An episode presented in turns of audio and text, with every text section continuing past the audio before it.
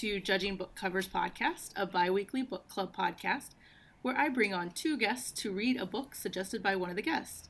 This week I'm joined by Stephanie Cortez and Ileana Garcia, and we read The Other Boleyn Girl by Philippa Gregory at Stephanie's suggestion. How are you guys both doing? Doing good. I'm glad that I have someone to talk to about this book because no one else I know has read it. Are you serious? Yes. That is a good reason to... So, I'm always amused by what people are picking, and that is a new reason. I like that. Yeah, this was my fourth time reading it, so I was happy. Oh, this is my first time reading it, and I thought it was great.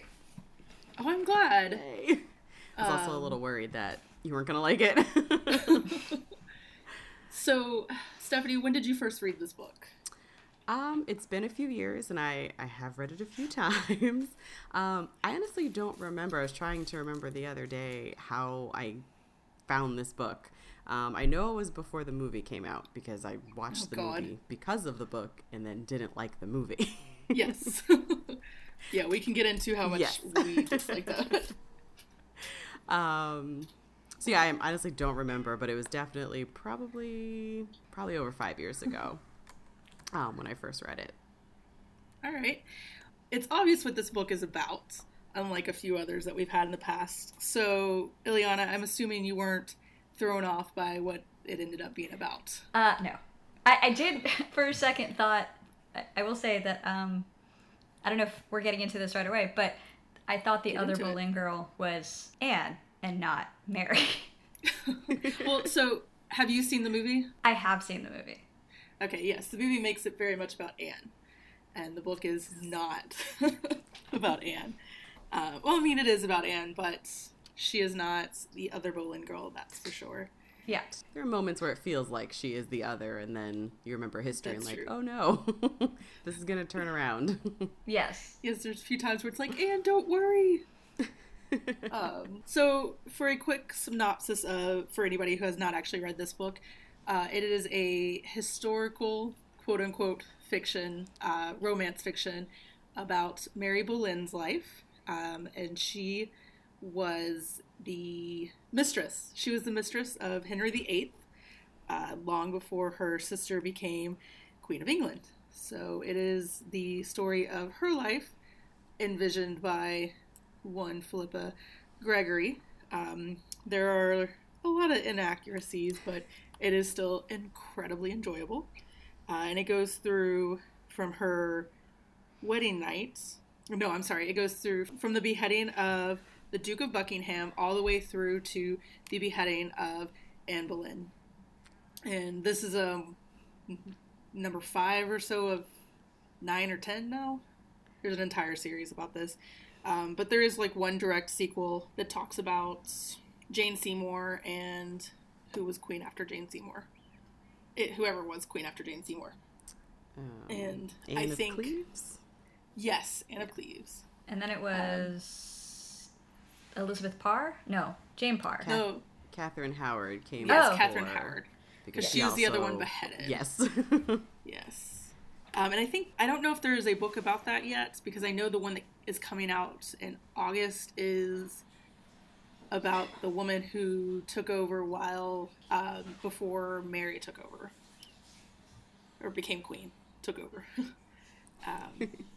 So. This is, I think, arguably her most successful book. I think it is the most well-known, although I think The White Queen that just came out on HBO or Stars, Showtime, one of those, is another one of these books. So is that the one that ends with the two boys in the tower? Yes. Okay, because yes. I've read a few of hers. I read that one. I own a few. The only one I've read is this one and The Boleyn Inheritance. Yep, I've read that one. It's been a while. But... Yes, not as good. A lot about George's wife. Yes. Making her very sympathetic. Oh, gosh. Yeah. So let's get into this. I think it is an agreement that we all kind of adored this book. Yes. Yes. Keep coming back to it, and then it usually turns into me reading the rest of her books. Oh, really? Or the rest of the ones that I have anyway. Yeah. So is this one your favorite, or Which other ones do you really like? Which one of the ones would you recommend?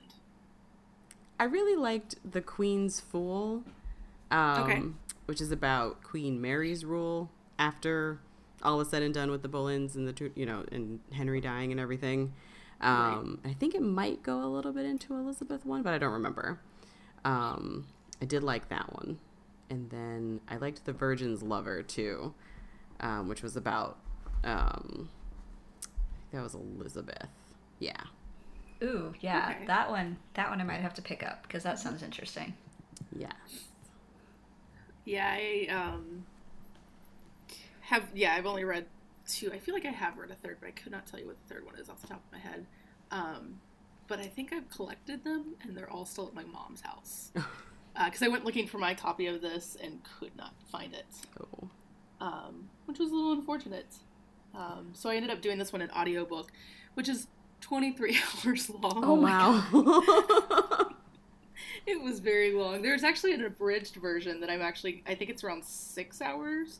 So I am a little curious as to what is taken out. That's a big difference. That is a huge difference. Maybe they took out all the court poetry. Oh, God, maybe. There were a few times listening to this. I remember the first time I read it, I was absolutely in love with the entire story, with the entire Tudor family, the entire Boleyn family. And this time around, I was like, okay, let's get past this. Yeah. Come on. But I think it's still a decent representation of court life and the kind of fluff that it was. I mean, when you have that much time on your hands and you don't really have anything to do. They really, really didn't. I mean, there were, plays every night or every week? Something like that. They were embroidering, they were sewing shirts for the poor. That tapestry. Yes. Oh, my God. Oh, gosh. Sounds impossible. I would have screamed. Yep. Just from boredom. Well, especially when they said, there was the whole sky left to do. Yes. Just embroidering blue for the rest of your life. This is why I had to get out of cross-stitching. I felt the same way about cross-stitching. I was never quick enough about it. So I always felt like I was stuck on one color, and I can't do that. So crocheting is now more up my alley because I can switch colors easier. But, I will say that one of the things that struck me about the book when I started reading it was how young she was when they started. Oh, God, yes. Yes. And how much older they make her in any adaptation of this story. Yes. Yeah. Which, of course, I understand why. Because it's creepy. Yes. Very much. It's extremely creepy. But knowing that she was so young and knowing how old Henry was. I mean, he was a young king by, Right. The standards that were around, I know that the King of Portugal at the time was, almost, I don't know, what was he, 48 or 47? Something like that, yeah. Yeah, he was, old by their standards. And Henry was, 24? 20? Something like that. Yeah, he was definitely in his early 20s. Yeah, so the fact that she's, 14, I believe, at the beginning of the book? She is 12 at the beginning of the book. Oh, gosh, yeah. See, I raised the age, so it wasn't. I thought she was 14. I think she's 14 when she starts sleeping with him. That might be what I'm thinking. I think she was married at 12. Yes, that sounds about right. God, my sister is 13. I just can't. I can't think of that. Nope. I have a brother who's 12. Yeah. Oh. So yes, Mary is married because I can't think of another for married to William Carey. Yeah. And almost immediately has caught the eye of the king. Now, do we want to talk about historical inaccuracies? You mean how it's riddled with them, or? Or, do we want to get into the ones that are a problem, or? I will say, I figured they would come up, so. Yeah, I mean, they're definitely going to come up in certain parts where, she deviates completely. But I guess the ones that bother me the most, because I read this book, and I immediately wanted more, as we all did, and, started watching The Tudors, obviously. Yes. And then that's when the historical inaccuracies really bothered me because I was like, wait, nothing I read in the book is true. Yes, unfortunately, I don't think she did have a son. she did have 2 kids. Mm-hmm. I think she ended up having 4 before she actually died, which I think was still young by their standards back then. But she did have 2 kids. I think it is honestly debated if the first child was Henry VIII, but I think it is accepted that her son was technically not. Yeah, because he didn't recognize him as... Henry didn't recognize any of her kids as his, so... Yes. I'd be curious to see if... So, because I know in the book, Anne ends up adopting Mary's son as her own so that she can technically have a son to fall back on. So I think the actual accuracy of it is that he was her ward, because he would have gotten a better education. Right, and that it was after William Carey died that happened. Right. To try to, help out, was my understanding. And he did do really well in life. I can't remember what his final title was, but he was definitely not... Mary does end up poor, and I think actually begging for money at one point. They make it seem like she ends up okay. I don't think she really did, but he was well off and eventually taken care of and everything. But I don't think he was technically the king's son. But that's okay, because he had an official bastard anyways. Yes, Henry Fitzroy. Yes. With Bessie Blount. What a name. She does not get much of a story. Does she have her own book? Not that I know of, but you know what? She should. Philippa needs to get on this. Yes. Poor Betsy. She's very, very forgotten throughout history. Wait, she's mentioned. So, the son doesn't live very long, though. Which one? Her son? Yeah, Bessie Blount's son. He actually was king. But not for very long. I thought he got sick. No. He died at, 15? Yeah. 16? Mm-hmm. Yeah. But I think either the book entirely forgets them or the Tudors show, because I think we all sat down and turned on the Tudors after this. Yes. I think the Tudors made it seem like he died as a child. Yes, they definitely did. He definitely outlived his father. What else did you guys love about this book? Kind of just one quick thing that did always jump out at me. Not something I loved. Just one of the inaccuracies that always kind of jumped out at me was the first time I read it, I remember wondering why the Boleyn family would marry off their younger daughter before the older daughter. Yes. And one of the things is that historians seem to agree that Mary was older. Yeah, it doesn't appear that they can agree what year she was born, but they do agree she was old. Now, was she the oldest child, or is George older? I think so. What I saw online, it kind of looked like George might have actually been the youngest. That would make more sense. It is interesting, because any other portrayal, Anne and George are very close, and Mary is not. And that explains their closeness and why Mary tends to be a little bit more separate. Yeah. So, and she did grow up in the French court. Both she and Anne did. And the stories go that she also bedded the French king. Yes. So, which is why Henry wanted her. So, because when you have everything, why not take something else of someone else's? Mm-hmm. So. Especially since he was always, it seemed, they gave the impression that he was always trying to outdo the French king. Oh, yes. Yes. Yeah, so, okay, I can't remember how long this book actually spans. Is it 10 years? 10 or 12 years. Let's see.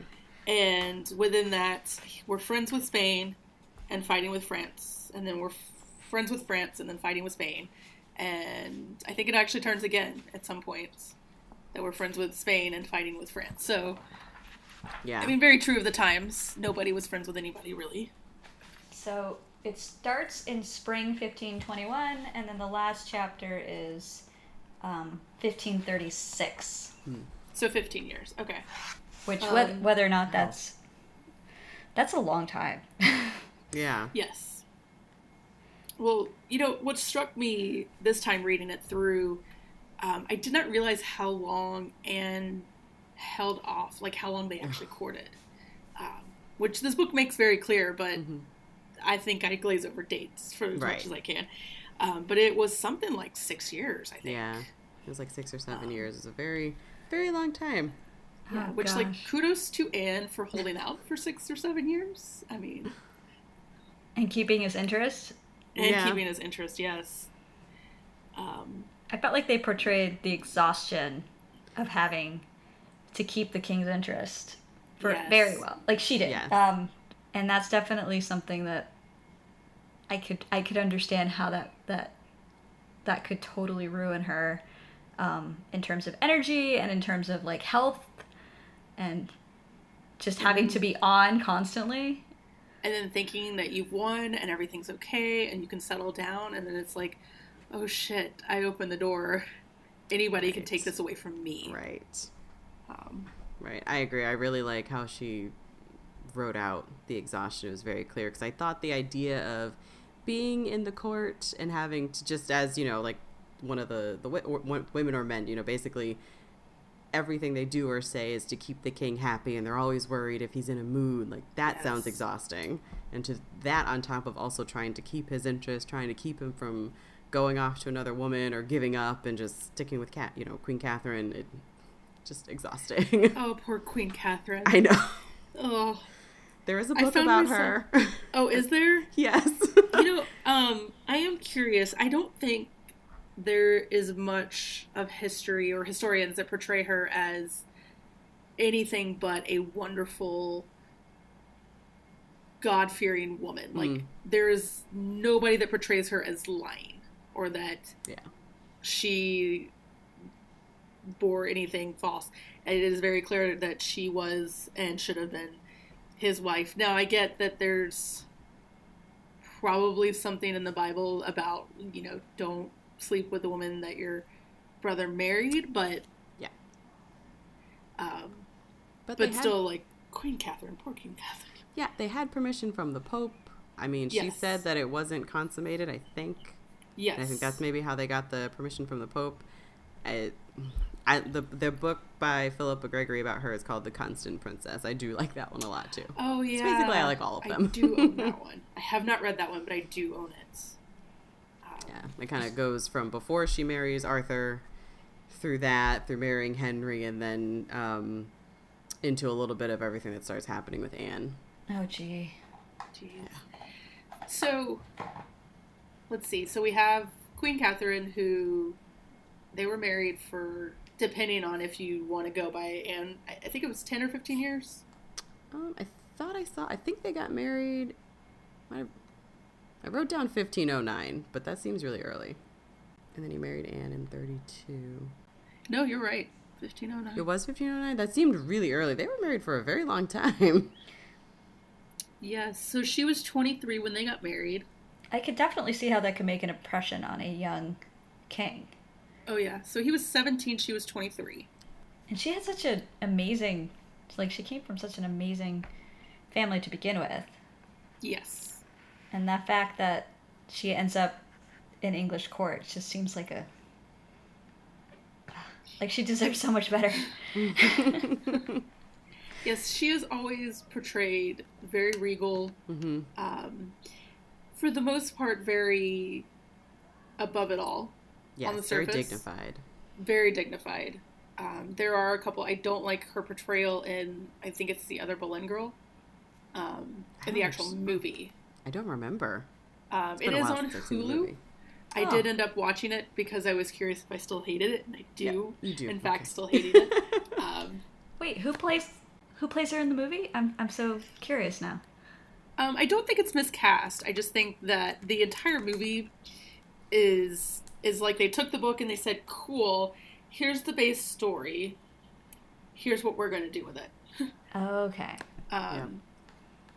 Because definitely some big differences that I did not care for. Like they make it seem like the Boleyn girls grew up at home, and that Anne was sent to court because she nearly killed the king, and that Queen Catherine can never keep her cool, and that Henry then rapes Anne. That was my biggest problem with the movie. Was why is this here? Why are we doing this movie? I walked out. Ugh, that's so terrible. Awful. It's been a while since I've seen this movie. Yeah. Okay, Anna Torrance, yes. Okay. Who I don't know from anything else, I'm not going to lie. No, she's a Spanish actress, so at least they got that right. Yeah, they at least casted correctly there. Mm-hmm. And if I'm not mistaken, I have seen her in a novella, but I can't for the life of me remember which one. Oh, really?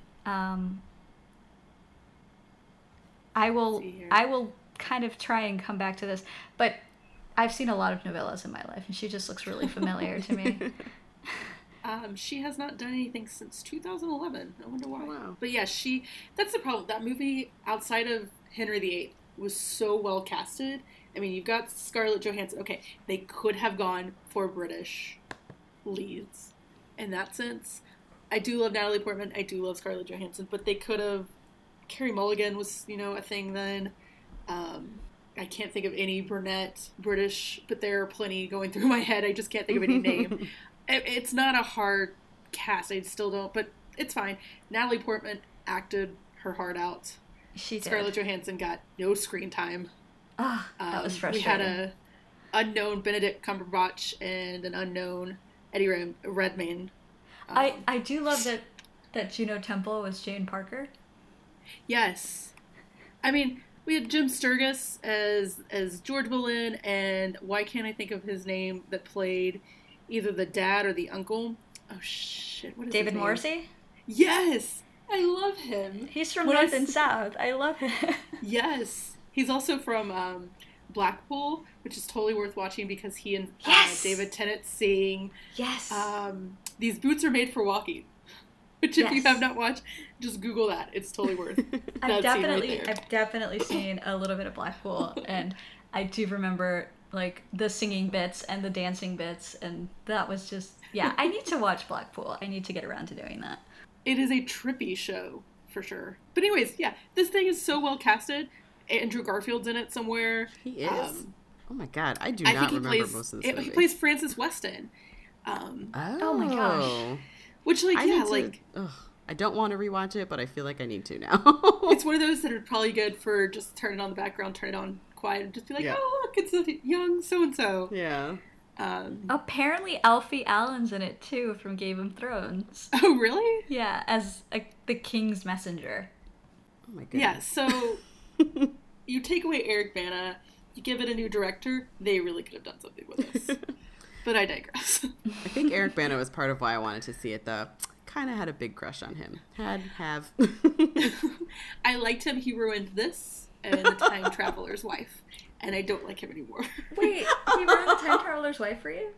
Yes. I hated The Time Traveler's Wife. And it might have been in part because it was so close to this movie coming out. And by so close, I think there was 4 years in between the two. But I was like, you have ruined one romance movie I love. One romance book. You were going to ruin a second one. And I hated that movie. Oh, I kind of enjoyed that movie. I thought it focused too much on him and not enough on the wife.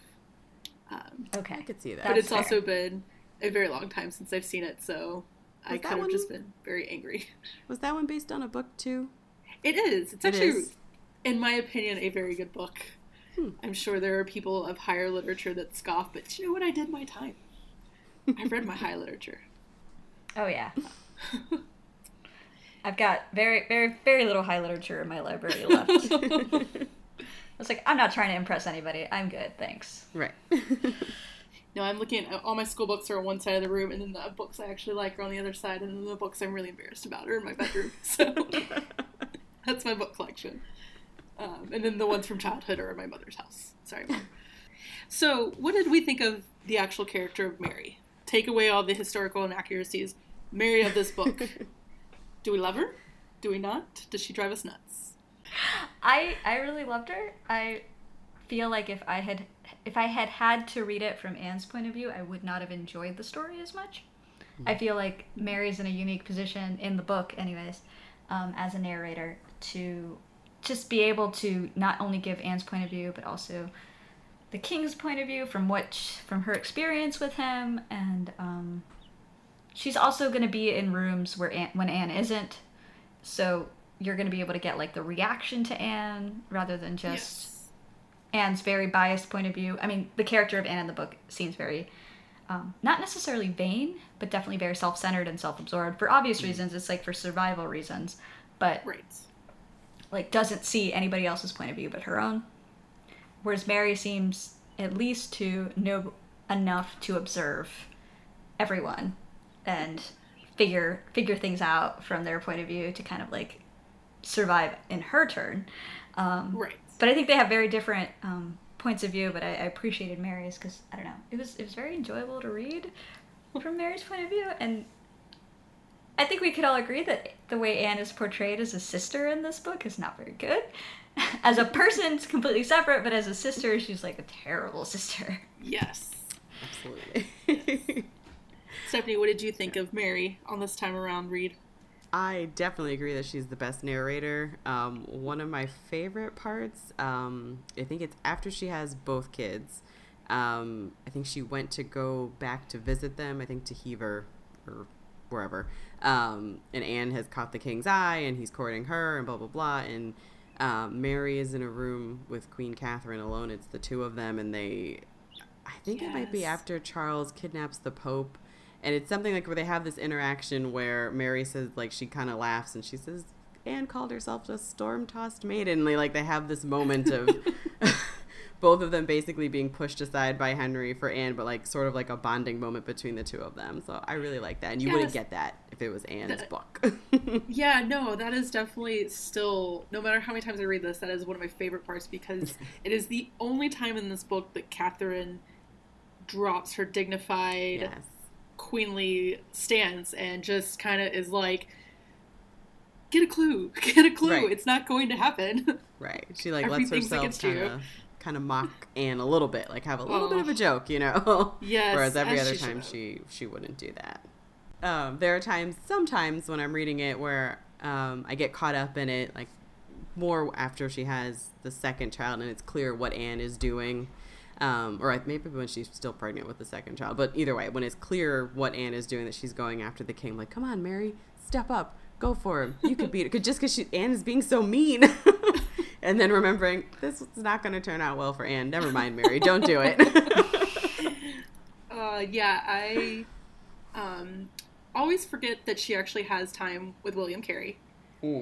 So that was a nice surprise. I actually found it funny. So the last time I read this, I did already have a Goodreads account, and I wrote something like, this is the third time I've read this, Mary gets dumber every time I read it, and I had that same reaction again, where it's just like, bless Mary. You're right, she is a great narrator, because she notices everything. She doesn't process anything, though. No, like, that's true. Like, when the Pope gets kidnapped, George has to literally spell it out step by step. Who has the Pope now? How is he related to the Queen? Like, that's a little, like, I feel like you should get it. What is your last name? What is your family? You know, and then spelling it down the line. Yeah. But I always look forward to when she and her second husband get together, because I don't know. I read this the first time at 18, I think, and the idea that someone could find true love, and I think it is pretty much agreed on because she ended up so poor and married the second son of a family. They were very much in love, and it's still every time I'm just like, you go, Mary, you did all this shit, you grew up so quick, you have had two kids with the king, like, just go have your moment in the sun. And because they give her such a happy ending, you know, they don't make her starving on the street. Right. So I was actually kind of sad when her husband died. I forgot when they kind of got back together after the king pushed her aside. Yes. Yeah. Although the first time that they're together alone after that, it's not a good moment. He's being very kind of rapey vibes from him, where I was like, oh wait, is this where this is going to go? That's not where this is going to go. Luckily it doesn't. And then they find each other again, like they find their relationship again, basically. I really like that a lot. Yeah. It made it a little bit more heartbreaking when he dies. Yeah. My second favorite character after Mary, because really this is thankfully a book where you were supposed to love the main character, is George. Hands down. I hate when he's not really portrayed in Tudor stuff, because George, in my mind, is very much the flighty and fun-loving guy that he is in this book. He's doing stupid stuff, flying way too close to the sun, and doesn't care because his sister's on the throne. And his death has always affected me more than Anne's has. Oh, yeah. I could see that. Yeah, for sure. Especially since, like, he's told his entire life that he needs to look after his sisters and do everything he can to advance them, because he's not going to do anything, he's not going to be able to do anything on his own that's going to get the family where they want to be. Like, they obviously are investing all of their time and energy and money into the daughters to catch the king's eye. And then, like, all George can really do is be friends with the king, and he'll get tossed, you know, a dukedom or an earldom at some point. But might get a little something here and there. Right, yeah. Exactly. And the fact that he's forced to marry Jane Parker, who clearly seems that. I love that, because there's so little about her, but they really didn't have kids. So to make her such a villain is wonderful. Like, she is vicious. Mm-hmm. She does not care. She is scorned. Yep. She is in a loveless marriage. And fuck all you guys. She's not happy about it, and she's letting you know. Exactly. And as much as she tries, I love the fact that, like, George is like, she won't stop chasing me around the bed. Well, clearly she wants to get something out of this marriage. Yes. Right. Like, give me a child and just let me be. Like, give me an heir. Someone to take care of me when you die. Yes. Right. Which is going to be soon. Very, very soon. Oh. I think George has one of my other favorite kind of lines. It's after Mary has the first baby, their daughter, and she comes back to court, and in front of the king, he says, "Oh, and how is the little princess?" And then he very quickly covers that up, and he's like, "Oh, she's the empress of the nursery," and, you know, tries to play it off. I thought that, I like that. He's very quick on his feet, that George. Very quick on his feet. Unfortunately to his demise, because he makes those jokes, and everybody laughs, and then he makes one too many. Mm-hmm. Let's talk about the really sticky subject. Do we think George and Anne had relations? Why am I making this cheerful? The book. So it is true that he was beheaded under the pretense that there was an incestuous relations as well as treason. I you know, obviously no one really knows for sure. This book even still is a bit vague as to whether or not there were relations, but I think it is heavily implied that there was, which thankfully the movie does not. Yes. We'll give you a rape scene. We will take away the incest. Thank you. Right. Thank you. Both suck. I definitely had, and this is where Mary being not so smart and a little dumb and a little naive came in handy, because she's just like watching them like hold each other and watching them like comfort each other, like, "Oh, did we go too far trying to make this happen for you?" Like, and she's just like, and they're holding each other really close, and they said something to each other I couldn't hear, and I'm just like, "Oh, Mary." Mary, you just don't even know. But I get where Mary's an idiot. I can't defend her too much, but there is a time that she and George are curled up and end up falling asleep in a bed, and his wife comes in, and he's like, "What? We're, you know, siblings sleeping in a bed. It's no big deal." So I kind of get where she's like, "They didn't do anything because we don't do anything." Yeah. And we're siblings. We wouldn't do that. No. Yeah. I do like how it's implied that, like, Jane Parker then goes and, like, spreads rumors that, you know, George is incestuous. I think it's funny that they're spreading, like, she spreads rumors about George being incestuous with his sister or sisters, but Jane Parker's not spreading rumors about George sleeping with other men. Mm. Yeah. At least in the book. I just think that that's really funny. Like it's more insulting to her that he's sleeping with his sister and not her. And she does know, because there is a line, there is a couple of moments where she makes comments, but there is a line of something of, "If it's not your sister's, it's no woman." Oh, right. She does make little snide comments. Yeah, yes. That's right. But she's definitely not spreading it. It's the reaction to George perhaps having the reaction to him having feelings for a guy is so scandalous that it's wonderful, but that's the biggest scandal of all. It's not, you know, that his sisters are whores, it's he might be in love with a man. Right. And I love it every time Mary's like, you can't love him like a woman. And he's like, I love him like a man. I like that too, that he's just like, this is what it is. Yes. Yeah. It is what it is. I did enjoy that. That was a very good line. You guys wanted to talk about clothes. Yes. Oh, the clothes, yes. Yes. I love that there is, that the conflict between Catherine of Aragon and Anne Boleyn is very clearly illustrated by the fact that they wear different kinds of hoods. Yes. That, like, if you're on Catherine's side... Exactly, like, if you're on Catherine's side, you're wearing the gable hood. But if you're on Anne's side, you're wearing the French hood. And whether or not one looks better on you than the other doesn't matter, because you gotta show your loyalty. Right. To, like, whichever rising star you can attach yourself to. Mm-hmm. Exactly. And then it is adopted again when Anne starts going out of favor for Jane Seymour, who adopts back the Spanish hood. Yes. Which I am curious about. They're not really in the show. I need to look up pictures. No, the show does not. Yeah. The show does not really. They both look uncomfortable. Yes, they both look uncomfortable. The show doesn't do a very good job of consistently illustrating the difference. Yes. Yeah. I think I liked the French one more. It looked less uncomfortable, but still uncomfortable. The French were much and like my hair wouldn't fit. Freer. Yes, definitely. Yes. You're definitely smushing your ears. Oh God, yeah. It is not, a woman of the court should not be comfortable at any point. Yep. Apparently not. Basically. It just looks like, okay, so the gable hood looks like they're wearing churches on their heads. Yes.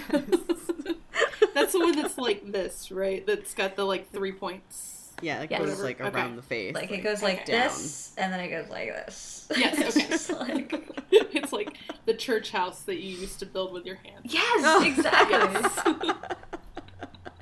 It just looks like really like stern and rigid, and at least and at least the French hood just looks a little bit more like it's softer.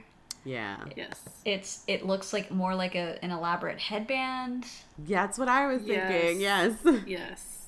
And I could definitely see how you could make that look good, but yeah, the gable hood just looks like I am super Catholic.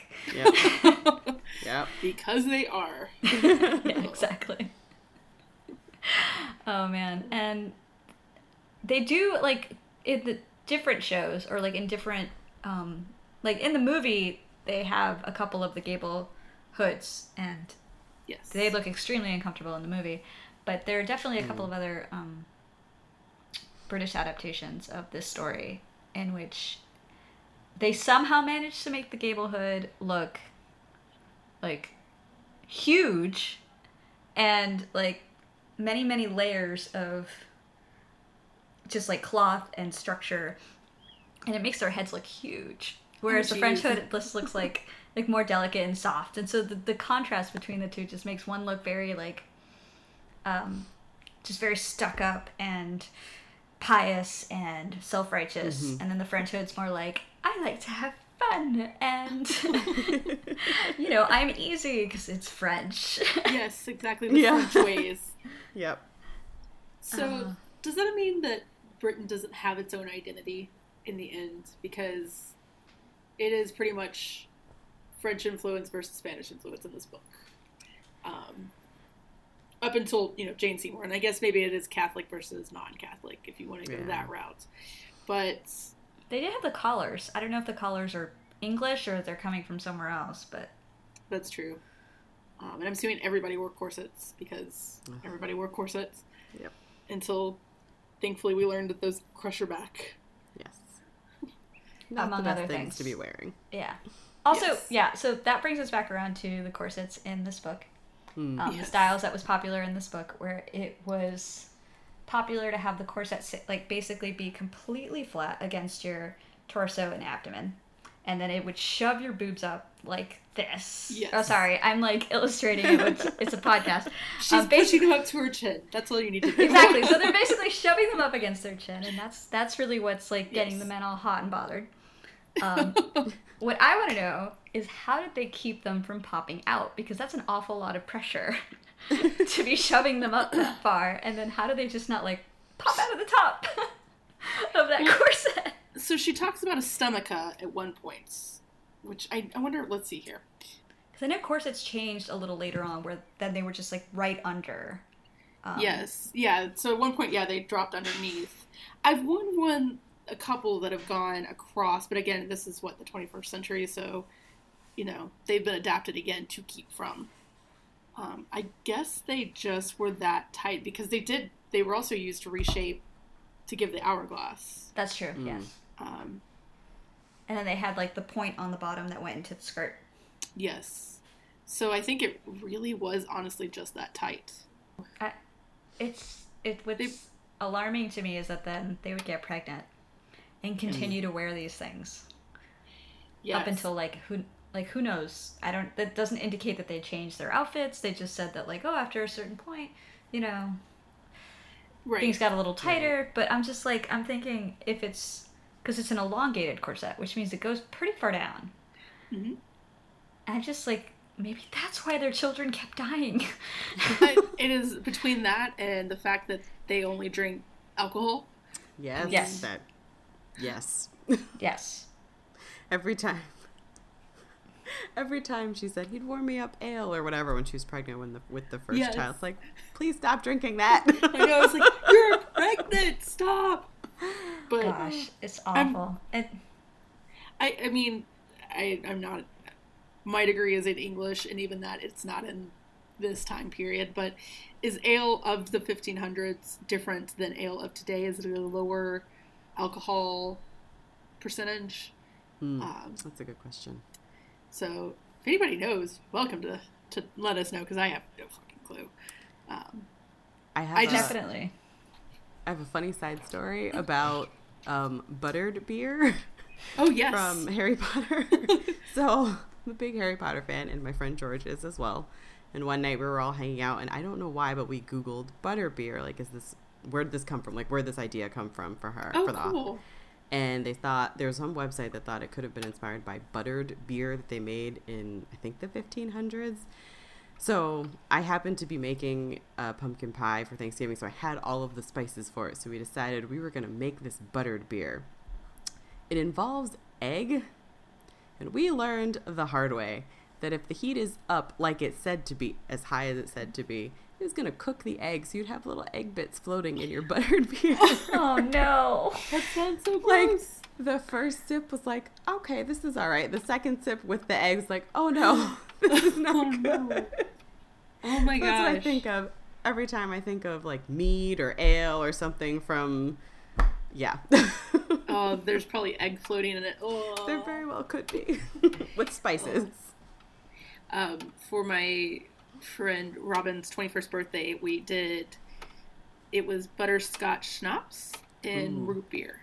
Oh, yes. My God. That I did that. Something similar. Yes. Yes.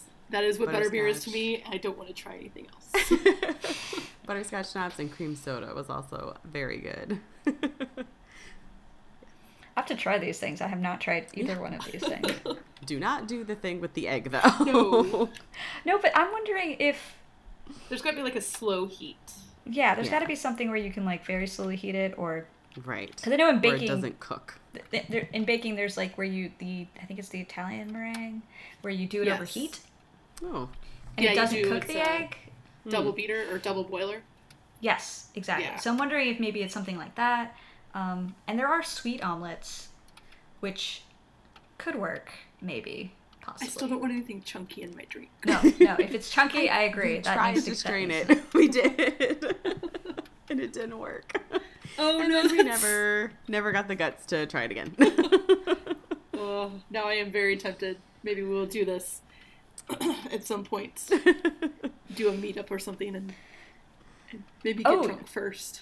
If you could do a meetup of the guests from the first 6 episodes, and then have 6 cocktails for each of the books, a cocktail for each of the books. Ooh, oh gosh! So this one would have to be some kind of mead or ale. Yes. Butterbeer works. That works. Okay. We did Master and Commander. They did. Oh, they did. Do. Yes. Or a spiced wine. Ooh, a good winter spiced wine. Yes. That works. Fully support this. Book 1 was Master and Commander, so definitely rum. Mm-hmm. book two was Infected, which was an alien invasion that I felt like I needed to drink tequila the entire way through so I would forget it. So tequila. So margaritas, for sure. Tequila's I don't delicious. Know. Something in Michigan. Zombie margaritas. Yes. Yes. And we'll make them blue. Just to go with it. Because it was blue triangles. Oh, God. Just got the skeeves again, that book. Book three was Silk, which was very 90s goth scene. So probably either, like, fake absinthe, which was, like, not the real stuff that they were getting. Like, there was a lot of shitty absinthe in the 90s. There we go. Shitty absinthe. There we go. Book four was a zombie book. I'm forgetting what it was. Bone Shaker. And it was Seattle in the 1800s. So I have no idea. That might be actually the hard one. And then we did Waylander, which is going to be another mead, fantasy mead. And then we did Hard-Boiled, Wonderland, and The End of the Earth, which is a Scotch. So, okay, first of all, woohoo! That took skill. I'm gonna have to. We make know it's possible. That may actually have to become a question with every episode: is what is the drink for this book? That is such a fun. It's a fun thing to think about for sure. That is perfect. But I think of good winter spiced wine. Yes. Good Malbec with some fruit in it. Yes. Mm-hmm. Oh, for sure. I really want a Malbec and it's too hot. I will say this. They don't describe the men's clothes as much in this book. But from what I know, they were like tights and very short, like shorts. And they had the sleeves, which were separate from the actual, like, waistcoat. Oh, really? Really? Oh. There were some where they were attached, but there were others where it was just like you would have shirt sleeves, waistcoat, collar. I could be getting this wrong, but there, like, a lot of the jewelry was depth. They wore necklaces. They weren't necklaces, but they were like basically large necklaces where they would go over their shoulders and like drop down over their chest and make them look all whatever because they needed to peacock it up a little bit. And the fact that they did jousting in full suits of armor was just bananas to me. Oh, God, yeah. They did talk about bridging the sun. Oh, yeah. I think. So what was he wearing before? Oh, I think it was just like a... Basically, it's not a dress necessarily, but basically just like a long gown. It didn't have like any pants involved. Yeah. So like when you think of kids' night clothes kind of thing? Kind of like elaborated, and then maybe it had like it was sewn like almost like an empire waist. They kind of actually looked like dresses. Okay, yeah, interesting. That's what I was picturing. Because it's also they're also still like I don't know how toilet training worked back then. That's very very true. Definitely easier to just like hike up a kid's like skirt and just get him to go to the bathroom. There's the whole point. It's definitely like a lot less soiled pants involved when you just have the skirt. But in old portraits of children from that era, they definitely, it's very hard to tell apart from the length of the hair.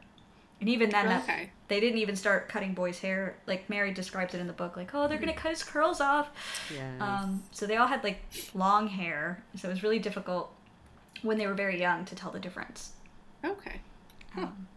That makes sense. At least from the portraits that I've seen of that era. Mm. Still don't want to go live back then, though. Oh, gosh. Absolutely not. Yes, they had the sweating sickness, which I was trying to figure out based on the context clues, like, what it was. I don't know if it's that when the plague came through, or... That was much earlier. So is this, like, an off-branch, or is this, like, an illness that we have now? Is it the flu? For some reason, I thought similar to the flu, but I remember looking this up when I first read the book, like, what was this? And I'm trying to remember. I don't think it was the plague. I think that was separate. I felt like the plague was, they called it a plague in terms of it was a sickness that ravaged their population, and that, you know, like a biblical plague, that it was, like, sweeping through the nation, but it wasn't the plague. No, apparently it was very different from the plague, and it was... a pestilential fever. Pestilence. Oh no, wait, sorry. It is different from that. Let's see here. I did enjoy, I don't know if you guys got up to the part of the Tudors where the sweating sickness happens. Oh, yeah. Yeah. They talk about that if you're fine, unless, like, you start to think about sweating, and then when you start sweating, and that's when you get sick. Okay. Oh, my God. It's like, it's all psychological. Like, there are people who wouldn't die if they didn't freak out about the sickness. And it's like, exactly. There are people dying all over the country. How are people not supposed to freak out about this? It's like it's just think it was a hantavirus pulmonary syndrome. I have no idea what that means. I mean, other than pulmonary is in your lungs, it's right. Something in your lungs. I just remember them like bleeding them out with leeches and oh, it came from rats. They think a lot of those things came from rats. They had a really big rat problem back then. If they had been hip like the Egyptians, they would have had more cats around. Yes. Oh, that's true. It's so they definitely had dogs, but there are not a lot of pets talked about in this at all. No. There's like Queen Catherine's dog that they run after, but that's about it. And the hunting dogs. Yes, and the hunting dogs. Now, I'm getting confused now between the Tudor show and the book. Does Anne get the sweat? Yes. And she did historically. Okay. Yes. Yeah. All right. And she survived it. Yes. In the book, she gets it. So I know in the Tudors, she goes back to Hever. She gets it while she's on her way back to Hever. Her aunt, her maid collapses and she catches her, and that's how she gets it. In the book, it's honestly from exhaustion, probably. Mm-hmm. Probably, yeah. Yeah. Wasn't sleeping. So, and then Mary's husband gets it, too, and that's how he dies. Yes. So unfortunate. Yep. Oh, and now I can only see Benedict Cumberbatch as her husband, so. I have to watch them, because I don't remember this movie at all. Oh, I mean, they actually cut the entire husband dying out of the movie, I believe, because at least on IMDb... So I started debating this movie, and why I was going to refuse to watch it is because there was the rape scene, and then I was like... Maybe there's not a rape scene. Maybe that's in the Tudors. So I ended up looking at the IMDb page. There is a rape scene, and they cut out the husband dying because someone was like, why was she with Benedict Cumberbatch and then left with Eddie Redmayne? Like, what happened there? So. Okay. It was definitely a downgrade, I'll tell you that. Oh, shots fired. Yes. Is it the red hair? It's not even the red hair. It's that weird look on his face where he looks like he's trying really hard to think of a word and he can't figure it out. I know exactly what you mean. It's that face that he made. I love him, but I have to admit that most of my love comes from watching his interviews on Graham Norton. Yes, I agree. He's very lovable as a person. It's just that the parts he portrays. Oh gosh, yes. He's always like, really quiet too. Yes. Like he feels like if people can like lean in and listen, they'll pay more attention. Like when I saw Fantastic Beasts, I swear to God, I was like, just turn on the closed captions. I cannot understand them. I can't do I enjoyed the movie, but I have no idea what he said half the time. Yeah. So, yeah, that was. I mean, I'm not gonna say I didn't enjoy it. There are definitely parts of it I could have done without. It was long. Yeah, and there were definitely instances where I could understand the direction they were taking the character. God, talk without looking at the floor. Like, come on. Like, I get that he's an introvert. I'm an introvert, and I don't talk like this. Like, they took like this, like they took the stereotype of an introvert and just like, this is what you have to do to portray this character because this is what introverts do. It's like, what? This is such an outdated stereotype because, but that's Fantastic Beasts and Where to Find Them. And yes. Not this book. I still think that Benedict Cumberbatch is a upgrade from Eddie Redmayne. And I know I'm going to offend, or not offend, but upset a lot of people who disagree with me. But who cares? They're both making it in exactly the British Hollywood. So, and the American. As long as they just continue to speak in British accents, we'll be fine. Yes, please stop faking American accents. We love your British accents. Just keep them. Yes. Some can fake that better than others. Like, I love Charlie Hunnam, but I'll be the first to admit that his American accent did not get better throughout his 7 seasons of Sons. No. Particularly when he would have to yell. Yes. You could definitely hear it. I was actually just watching Revenge, which I was willing myself. I was going to get through all 4 seasons. I was going to get to the end of it because I really, really love the show and because they do not kill off my favorite character. And the main guy that's in it, or one of the main guys, is British and had no idea the entire time watching it.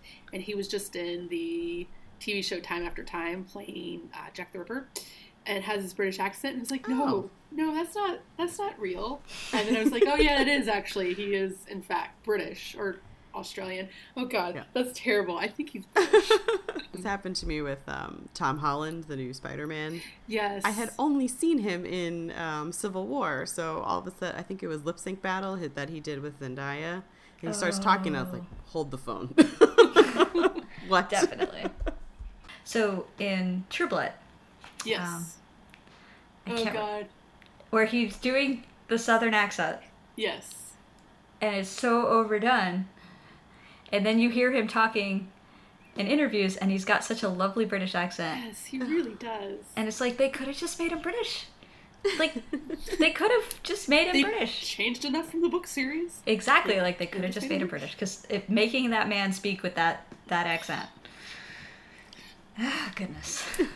Speaking of couples, let's go back to the big one of this book. Yes. Henry VIII and Anne Boleyn. So, some of the criticism of this book is how Anne is portrayed. That is, she is very vindictive, very self-centered. I like to think of a good combination between her on The Tudors and this. Because on The Tudors, she's a little bit more just fun-loving and kind of relaxed, but she's nicer. She's caring. I mean, this one is a very cold-hearted bitch. Like, it is Anne, or it is no one. Which I understand the portrayal, like, you have the very contrasting characters. You have the very sweet and innocent Mary and the very cold-hearted Anne. You could almost take this as a lesson for how you should be in life. I definitely think that the justification, like, at least the way the book presents it, Philippa Gregory seems to make it. So Anne falls in love with if I'm not mistaken, the Duke of Suffolk's son? Norfolk. Norfolk. Okay, yeah. Wait, Duke of... Yeah, somebody's son. Yeah, some Duke Percy. Yeah. Yes, Henry Percy. Okay, so she falls in love with him, and they're, like, secretly get married, and they're in love, and it's almost like, at first, I thought she was only doing it because she was upset that Mary got married before her, and she's like, I'm going to make my own fortune. And it turns out that she's, like, doing this because the Duke is really powerful, and she'll like find her own way to her own fortune because the family clearly doesn't care about her because Mary's the one that's, you know, screwing the king. Right. And when they take him away from her, like, her heartbreak really surprised me because I didn't think she really loved him, and I don't think she realized that she really loved him until he's gone. I think you're right. And then the way it seems is that she goes to Hever. She's sent to Hever as her punishment. And she has all of this time to just sit and stew with these feelings. And she's like, I need to get back to court because I will go crazy here. And so she, like, in her mind, sets her goal that she will never be in this position again where she's, like, sent away.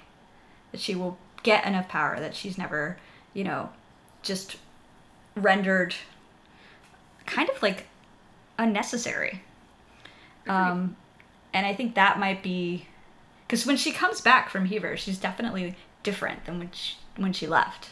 Like, she was always very, like, brusque and speaking her mind and always, like, very practical and always, like, you know, telling Mary that she's being very silly.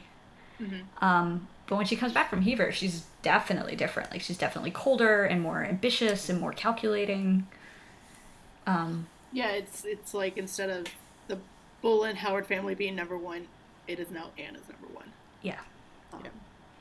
Yeah, it does seem like that experience, like, hardened her. Yes. Like you said, like, made her a little bit more calculating, more focused on getting the power so this can't happen to her again. And also to maybe get a little bit of revenge on those who played their part in taking her love away. Yeah. Cardinal Wolsey. I feel like I always say his name wrong. I think you're right, yeah. Yeah. But yeah, getting a little bit of revenge on him because she got the king's ear and pushed the cardinal to the side. You don't have his ear anymore, and when you want to see him, now I'm here. The one that you said was not good enough for... I think he was the Duke of Northumberland, I want to say, for Henry Percy. Yeah, I mean, he was... basically the richest man under the king. Yeah, and she would have been a duchess. So and you said I wasn't good enough for that, and now I'm going to be queen. Exactly. And it is debated over if this happened. I mean, Henry Percy's wife divorces him because of the claim that he had married Anne Boleyn. Mm-hmm. So I really think that they were in love. I mean, either that or she was aiming too high. Who knows, honestly. I did break my heart that Henry Percy wrote her a letter saying that he would wait and be by her side, and her mom burns it. Oh gosh. And I was just like, we could have saved Anne. This could have been okay. The parents in this book. Oh, God. Terrible. Oh, awful. Yes, we will use our children as pawns. Just abandon them at the end. They're like, you know what? Yes. We're going to go this way and try not to be attached to you at all. Exactly. Even though we made you and we gave birth to you. But you know what? We're going to be over here with the powerful people, and we're just going to let you guys... save our own skin here. Exactly. So, okay. Catherine, Anne, Jane, Anne of the German Anne, and then it was Catherine again? Catherine Howard. Yeah, Catherine Howard came after Anne of Cleves. That was my question, is I think it was Anne's cousin or second cousin. Yeah, I was going to say, I think she was cousins to the Boleyn girls, they're cousins with, Yeah, keeping it in the family. Bounces. I was about to say it bounces from Howard family to Seymour family. And then ends up with his last wife is Parr. What is it? Is it Catherine Parr? Yep. I think so, yeah. And she ends up outliving him, as she did... That was like her third or fourth marriage. Like, I could see him being like, I'm done. So, I'm out. You have been very high power. Just, we'll get married. And by older, I think she was maybe 30. So, yeah. You know, still of, like, age bearing. Yeah. And he did recognize, according to what I've read, that Jane Seymour was his only true... Oh, you know what? Time out. Bessie's son died shortly after Anne died. He did not. He did. I think he was still only 15 or 16, but I totally got him confused with Jane's son, who became king. Oh, with Edward? Died shortly after becoming king. Wow. Sorry if you've been like mentally yelling in your head the whole time about that. I mean, it sounded right when you said it. So he had, in this book, 3 sons, but I think only 2 sons overall. But he viewed Jane as his one true wife and one true love, because she is the only one who gave him a son. Yep. Which brings me back to something that I absolutely love about this book: the foreshadowing, the like very heavily handed foreshadowing of Anne cursing Jane. I hope she dies in childbirth. I was like, okay. Yep. Well, we know that's going to happen. Oh, geez. She also has a line, before she starts pursuing the king, she has a line where she says that she'd put her neck on the block to have a chance at him. Yes. Like, would you, Anne? Would you? Yeah. Well, you will. Oh, gosh. There's a couple more of those. It just makes me laugh. You know, I mean, that's exactly what you should do, is make up foreshadowing lines. And little slips here and there, yeah. Yes. I will say, one thing I didn't like about this book was the sheer number of parties that are described. Yes. It just gets exhausting, which I'm sure is the intention, is to kind of like show, like, how tedious it got after a while. Like, okay, we're gonna have another party where we're gonna drink and we're gonna dance and there's gonna be music and there's gonna be a play, and I was like, how are they still having ideas for these parties? Like, how are they not just having the same party over and over again? Well, in my mind, these times don't really line up, but this was the time of Shakespeare. I mean, the Renaissance is either towards the end of King Henry's life. I mean, it is, because Queen Elizabeth was around for the Renaissance. And so they had all these playwrights, these, you know, fantastic playwrights. I think maybe that's what's either Mary's son was a part of or a patron of. Somehow he's related to William Shakespeare. And I could be, sorry if you're yelling at your head that that's completely wrong. Someone's son, I did a lot of like looking into family timelines and stuff. Someone's son at least frequented the globe. So yeah, those two time periods don't line up in my head, but really they are. They're very close together. So, you know, yes, it is tedious and yes, it gets old, but they did have the entertainment. Yeah. Oh, but the idea of always having to do a play where the king comes in a mask and pretending not to know that it's him. Yeah. Oh. The largest, fattest man in the room. Right. Or at the beginning, the tallest. Yes. And not so fat. Yeah. Yes. And then Mary having to basically... Yes, in the hunting. Yes. Yeah. And what else do you do at courts? Politics? Party? Hunt? Eat. Drink. Yeah. Eat and drink. Sew the tapestry. Or, embroider the tapestry. Shirts for the poor people. Right. Your husband's shirts. Oh, my God. I totally forgot that was a thing. Yes. That blew up. Oh, that's right, because Catherine was still sewing his shirts? Yes. Yep. Oh, gosh. I was like, can you just not leave this woman anything? And the answer is no. Because they tried to take her christening gown. Oh, that one killed me, because it's like, she brought that from Spain. I don't care. The princess was baptized in it. I want it for our daughter. And he tried, but just like, leave this woman alone. You have done enough to Catherine. Yes. Poor Catherine. Yeah. It was really hard. Like, at the beginning, I was kind of like, okay, I get that, like, Anne's the one that actually ends up with him, historically. And so I was like, kind of like, okay, maybe this will be okay. And then she just kept... she was just so mean and awful. Yes. She's quite awful. Just terrible. Like, just the badgering this woman. And then the way she... Oh, gosh. The fights that they would have where she would, like, blow up at him and, like, scream and say, no, I don't forgive you. And then, like, they would, like, fall on each other in the bedroom. And then that's how they would resolve things. Yeah. Yes. Because the turning point was... after his fall, well, jousting or hunting, I can't remember, and it was like she turned to, away angry, and it was like if he could have followed, maybe things would be different. Right. But all she reminded him of was that she was young, and he was not. Yeah. Yeah. So, are you going to read any more of these, Ileana? I'm curious about is it The Virgin's Lover? The Virgin's Lover, yeah. It's about, let's see. I think I have it here.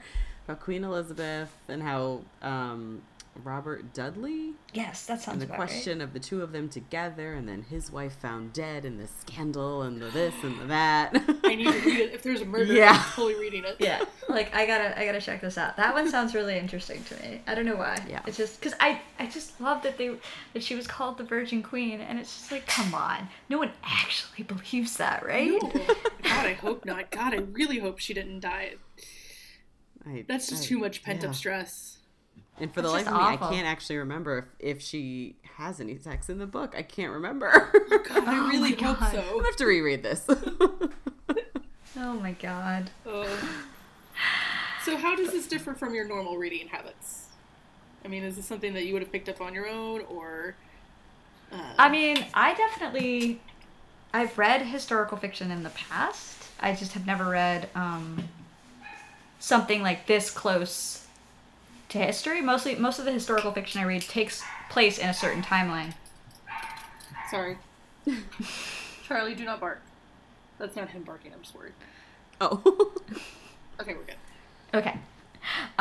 So I've read books in other, like, that take place in a certain timeline, in a certain location. Right. But nothing as specific as this book, where it's very clearly a certain time, a certain moment, you know, characters or actual people mm-hmm. in history. So the specificity of this book is definitely out of the norm for me.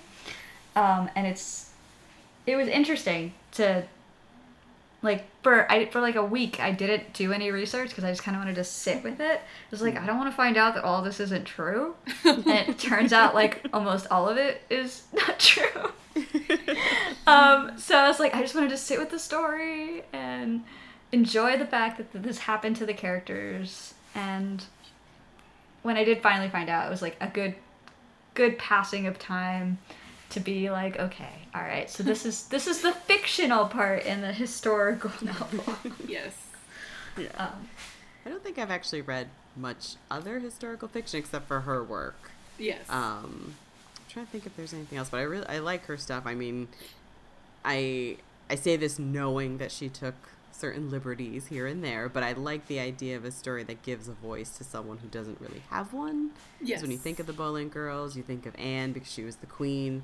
So even though there's a lot of inaccuracies, you can't use this as, you know, like a history book, like text. I do like that idea. So the other book that I had thought of to pick for today was Wicked. I love that book so much. Oh, good. That's a good book too. So much. I actually read that one. Okay, yeah. Good. Yeah, that is a heavily political book.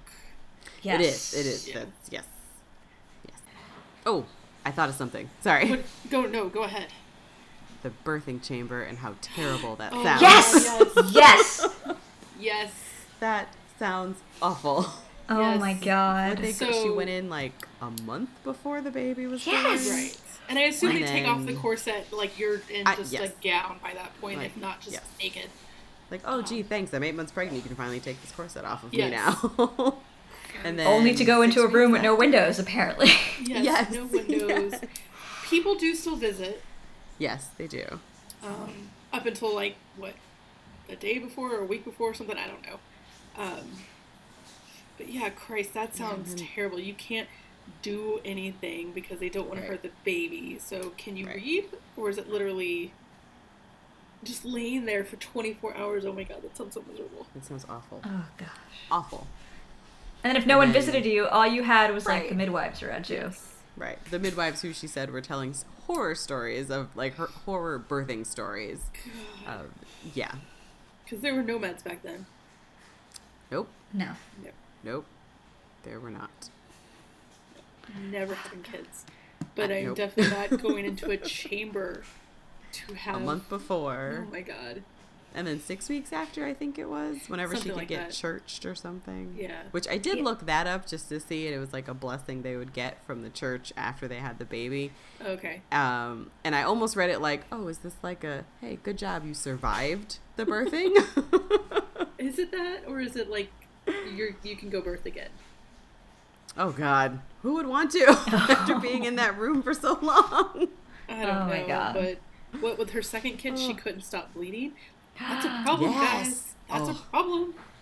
Yes. Oh my God! And then they came in with like a wad of cotton. They're like, I've heard that like you just shove this up as far as you can go, and that will like hold. Yeah. Yeah. I'm just like okay, so this is the tampon in the 1500s. Yep. Awesome. I'm like, maybe that's why you can't have kids anymore, Anne. Yes. Keep shoving things up your. Oh. And they don't clean regularly. Oh, no. Mary throws a fit almost every time she's clean. Like, I took a bath last week. Right. Take another one. Yes. All the hair brushing. Oh, God, yes. But we do brush everybody's hair 1,000 times. Probably because they have so many bobby pins in it. Yeah. Yeah. Hold it up. And after you take whichever headdress thing you have off. Yes. Yeah. Yes. I do have to say, as an 18-year-old girl, the talking of the French ways to keep your husband. Oh my God. Was so scandalous. Oh my God. Yes. I love how like that. They use like, their their tongue, guys. Yes. Oh my God. It's adorable. Just Mary had so much, kind of a little bit of fun at Anne's expense, giving her those tips on how to keep Henry interested without actually having sex so you can stay a virgin. Which I found really hard to believe because Anne was in the French court longer than Mary was. Like, yes. Come on, like, Anne. What the heck were you doing in French court if you weren't learning the French ways? Right. Yes. But I do like that Mary kind of, in a very progressive kind of thing, is like, when she's talking to her second husband, and he is scandalized about something, and she is like, I am a whore. I was the king's whore. Like, what do you want? Like, this is who I am. Yeah. You know, like, you knew this. Stop being scandalized. Right. So. Right. Like, he kind of laid it out for her. I don't have a lot. I'm not a king, obviously. Like, yes. It'll be a farm. This is what we'll do. This will be our lives. I have nothing. And then for her, when she had to lay that out to him, like, you know these stories. You just seem to not want to acknowledge them. But you're going to have to, because this is reality. Yes. They were so perfect for each other. They were super sweet. When he was courting her. Yes. Oh, when he pretended to be seasick. Yes. Oh, I still swoon. Very smooth. It was very sweet. Very smooth. Yeah. Hey, guys, read this book. Learn how to court. Yes. I did read that historians think that was an actual, like, love match, though, because he was, like, the second son. He didn't have, like, great prospects or something. So I really like that, too. Yes. That in real life, it seemed like she did find some happiness, but she, like you said before, that she was a little poor. Like, it wasn't I don't think she ever came back to court. Like, in the book, she's banished, and the banishment happened, but I don't think she ever came back. Right. I think her secret wedding to Stafford upset both Anne and the king. Yes. And then it was Anne who kind of relented and sent her, like, a gold cup or something to try to help. Yes. But she didn't actually go back to court. Yeah, which I understand why they did for the book. I mean. Right. Yeah. Right. She can't tell that side of the story if she's not there. Exactly. But I think that is also how she didn't lose her head, you know. Yes. Also, yes. Yes. Yeah, it was definitely, there was, like, they were questioning George, they were questioning, you know, all of Anne's ladies, they were questioning anyone who was connected to Anne, and miraculously, Mary doesn't get questioned. Yes. Her even sister. Yeah, she ran into her uncle and her dad, and either of them turned her, I mean, I get it, but that could have done a little bit more less conveniently, I guess. Yes. Right. Yeah. Right. Just, I do like that Catherine was with her. Catherine, the daughter, was with Anne. Yeah. Yeah, when she was in the tower. Yes. And the view of a mother watching her daughter come to court at essentially the same age that she was when she was, you know, to be married. Mm-hmm. Was kind of, I mean, overall, Mary is an idiot. But she is a great narrator. Yes. I love her. I'm glad she ended up happy. Yes. Yeah. So much. Yeah. I guess she got her happy ending in the book. Yes. You know. I will say that one of the things that I found mildly upsetting was just how much pressure they were under to impress him, and, like, everything that they were thinking of doing to try and to stay on his good side. Like, it was just so exhausting, and he was so emotionally stunted. It was just like, yes, I would, like, because I mean, I know that there's been a couple of articles out now about, like, emotional, emotional labor, or emotional, like, when you're doing most of the work in the relationship to keep things chill, and how, and how they were, like, essentially doing that. Like, they were doing all of the work to keep this going. And to keep his whim going in their direction. Yes. Right. And it was frustrating because it's, in that regard, a lot has changed, but not enough. Yes. Right. And this is, like, not to, you know, stand on my pedestal, or stand on a box and be like, men are awful. That's not what I'm saying at all. I'm just saying. No, because there's plenty of women that do it, too. Exactly. There are definitely plenty of women who do it. But just the whole, like, how much they worked for it, how much time they spent thinking about other people rather than themselves. and what made them happy simultaneously, only thinking of themselves. He was very frustrating to me. I mean, I know he's the king, and like you said, the court is there for him, but I found him very frustrating that you had two children with Mary, because in the book it's very clear her husband was sent away. She had Anne as her bedmate. Like, she was not with anyone else but the king. These kids were his kids. So you had two kids with her, and now you've moved on to her sister, and you have zero shame.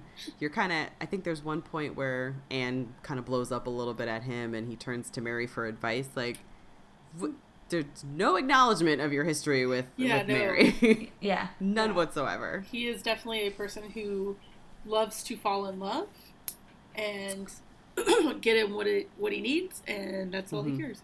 But yeah, right. No, and then he's moving on to the next person he could follow. Yes, with. Especially because if he doesn't get what he needs, a son, because what he really wants is a son, he will cut your head off.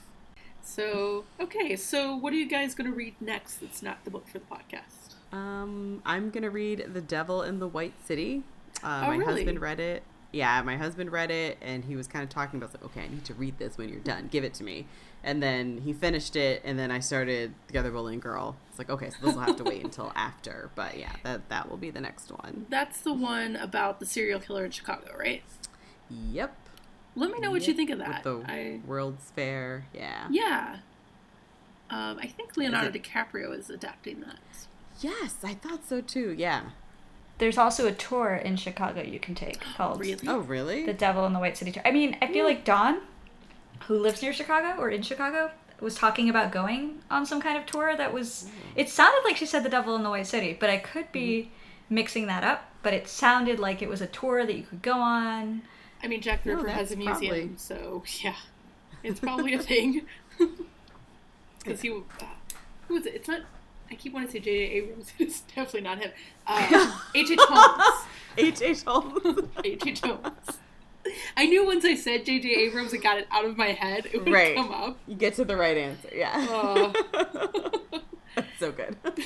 Sorry, J.J. Abrams. Let me know how that is. It's definitely been on my list. I will. It's some of the stuff that Chris was telling me. It's like, this is just crazy. The stuff that this guy... did with the setup of his murder mansion. Like, it's so fascinating. Yeah, because I've recently gotten into true crime, like My Favorite Murder. I've been listening to that. So, it's like, as soon as you're done with this, I'm going to have to read this. Ileana, what are you going to read next? So, I started and then put down to read The Other Boleyn Girl. I started a book that is actually related to the book we're going to read next. Oh, okay. It's kind of in the same universe. It is recognized on the Wikipedia page as being part of the same universe, but it's not official. It's like, I guess when he wrote it, and I forget the author's name at the moment. When he wrote it, he was interested in submitting it to that universe, and then like it never got officially recognized, because a lot of there'll be other novels in this universe, and they'll say like a novel of Bordertown or a novel of Borderlands. Okay. And this one doesn't say that, but it's clearly in the same universe. It has the same, like, if it wasn't, I would be really curious as to what kind of copyright infringement was happening there, because there's a lot of ideas that are very similar. And so I just consider it part of the same universe, whether or not it's officially recognized. It's recognized on the Wikipedia page, which is good enough for me. Exactly. What's it called? It is called The Last Hot Time. And it is kind of like a detective noir novel. Oh, that's right. You showed me the cover of this. Yes. This is a great cover. It is an amazing cover. It is what I can't stop looking at the cover. And so much so that I'm like trying to find out who did the original illustration. Okay. Because not every version of this book has that cover. Really? Yeah. So it's kind of one of those things that I'm trying to chase down at the moment, because I really want to find out more about the artist, because it's really well done. Like, yeah. Character placement and lighting and like content, it really, it's kind of the reason I picked up the book in the first place. And then I found out it was part of this universe, and I was like, wait a minute, this is fate. I need to read this book. So that's the one I'm going to pick up next. Very cool. Well, we are reading The Essential Border Town next, speaking of the same era, which is an anthology of short stories. The editor is Carey Wendling and Delilah Sherman, so I guess the editors are. And yeah, this will be fun. I haven't, we haven't done a short, story anthology. Not sure if we're going to read the entire thing or just a couple of them. We'll talk about that off air, and I'll post what we decide to do. But yeah, I'm excited. I love elves and trying to decide if they're good or evil. So yeah, this book will definitely kind of put you in that position of deciding whether you agree with them or whether you don't, or whether you're on the side of the humans. So I kind of enjoy that kind of making you think which side you would be on if you existed in the universe of the book. Fascinating. I cannot wait. And you are welcome to read along with us, listeners. Do you guys have anything you want to plug? I have an Instagram that I should probably start updating now that I've mentioned it on another podcast, and I've gotten 2 followers since that podcast. I was like, I should probably start posting on it.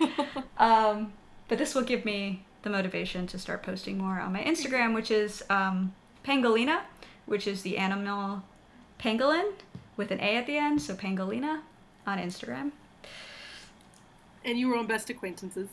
I was on Best Acquaintances with Emily Bennett and Ollie Brady, and they're very fun, and their podcast is very great, and you should listen to it. Especially your episode. It was a delight. Stephanie, do you have anything you'd like to plug? I don't yet. Okay. My husband and I have some ideas for a couple podcasts, so I'm hoping that we get those off and running. So I don't want to say anything yet in case I don't, but hopefully soon. I've got 2 that are coming out later this summer, but one of them is a cooking podcast where we take a recipe and both try it, and then my co-host, who is Joe Schulman, you can listen to his episodes 1 or 2, and his 7-year-old daughter critiques the food. Oh my gosh. Yes. That's awesome. Yes. I can't wait to hear that. I know. So damn cute. And then the other one is a fairy tale retellings, where we discuss original fairy tales and then 5 retelling versions, modern retellings. So. Ooh, I like that. All right. So our next episode comes out, I think, July 9th. So we'll be back on July 9th. Until then, you can find us on iTunes and Stitcher, or wherever you find podcasts. If you could be so kind and leave a rating and or a review, it'd be nice. But outside of that, you can find us at the website judgingbookcovers.com. We're on Facebook and Twitter at JBC Podcast, Instagram at judgingbookcoverspodcast, or you can send us an email at judgingcoverspodcast@gmail.com. See you next time.